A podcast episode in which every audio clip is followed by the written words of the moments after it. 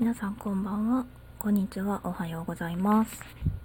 小春屋の椿です。今日は起きてる方の小春屋です。えー、2月11日朝7時56分にこの録音をしています。昨日寝る前に、まあ、朝やってることを次は放送しますっていう風にお話しして、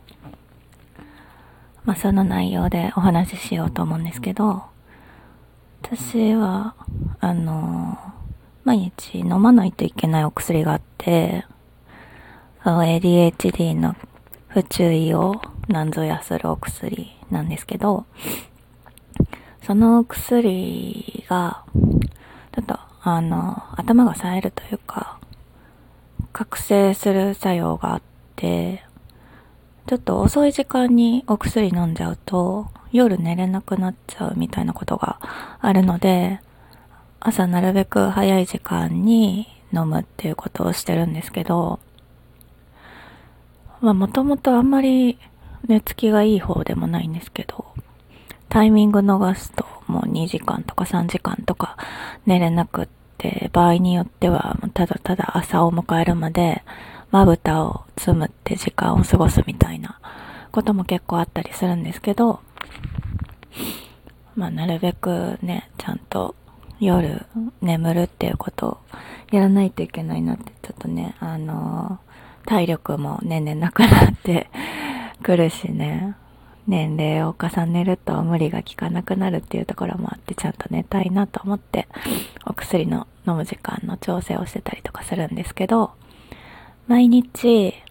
朝6時半に1回目覚ましを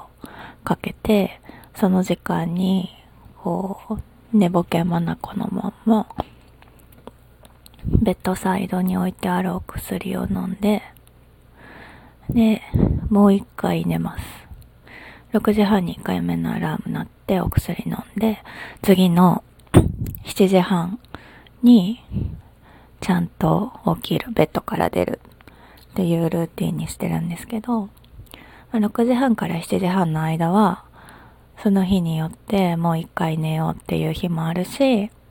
ちょっと、あの、私占いとかも好きなので、YouTube で占いのチャンネルを流しながら、うとうとしながらその放送を聞くみたいなこともやっています。日によっては最近はね、あの自分がラジオ放送を始めたので、スタンド FM の他のラジオ、他の方が配信されてるラジオを聞いたりとか、ノートの記事を読んだりとか書いたりとかっていうことをする場合もあるんですけど、そんな感じで7時半までは、こう、うつらうつらしながら、ベッドの上で過ごします。で、最近、あの、気圧の話の時もしたんですけど、漢方薬を飲み始めたので、あの、7時半に起きたタイミングで、食前の漢方薬を飲むルーティンにしたいなと思ってます。まだね、あの ADHD の方のお薬を飲むっていうのはもう完全に習慣化したので、そんなに頻繁に忘れるっていうことはないんですけど、漢方薬の方はまだ、あのー、習慣化されてないので、飲める日だったり、飲めない日だったりであるんですけど、まあこれも、だいたい人間って3週間ぐらい同じことをやって過ごすと習慣化するっていう仕組みが、仕組みなのかな？機能があるみたいなので、まあ、1ヶ月ぐらいで慣れてくるんじゃないかなと思っています。で、漢方薬を飲んだら、とりあえず台所に移動して、あの、あったかい飲み物を温めます。日によって何を飲むかは変わるんですけど、だいたい低脂肪牛乳か低脂肪牛乳にインスタントコーヒーの粉を混ぜたものかあとはちょっと貧血がすごいしんどいなっていうタイミングだとあのミロを飲んでる時もありますね。ちょっと今ミロ気出しちゃってるんで最近飲んでないんですけどミロミロって大人の甘さっていうあの普通のミロよりちょっとあの甘さ控えめのミロもたまに売ってるんですよ。でそれが甘すぎなくてちょうどいいなと思ってまああの余力がある時は余力がある時っていうか出会えた時はそのミロ大人の甘さっていうものを買って飲んでたりもします。で牛乳がない時とかは毎日緑茶を炊いてストックしてるので緑茶を温めて飲みます。ただ緑茶は体を冷やすっていう性質があるみたいであんまり冬とかはおすすめしないってなんか漢方薬のプロフェッショナルの人がツイッターでツイッターじゃないか X か。X でこの間言ってましたね、ま、ただのぼせとか春にかけてねのぼせとかが気になる人は緑茶飲むのもいいっていう話だったので私は割とのぼせやすいというか体温調整がすごい下手くそなので、まあ、ちょっとこれからの季節は緑茶をガブガブ飲んで過ごそうかなという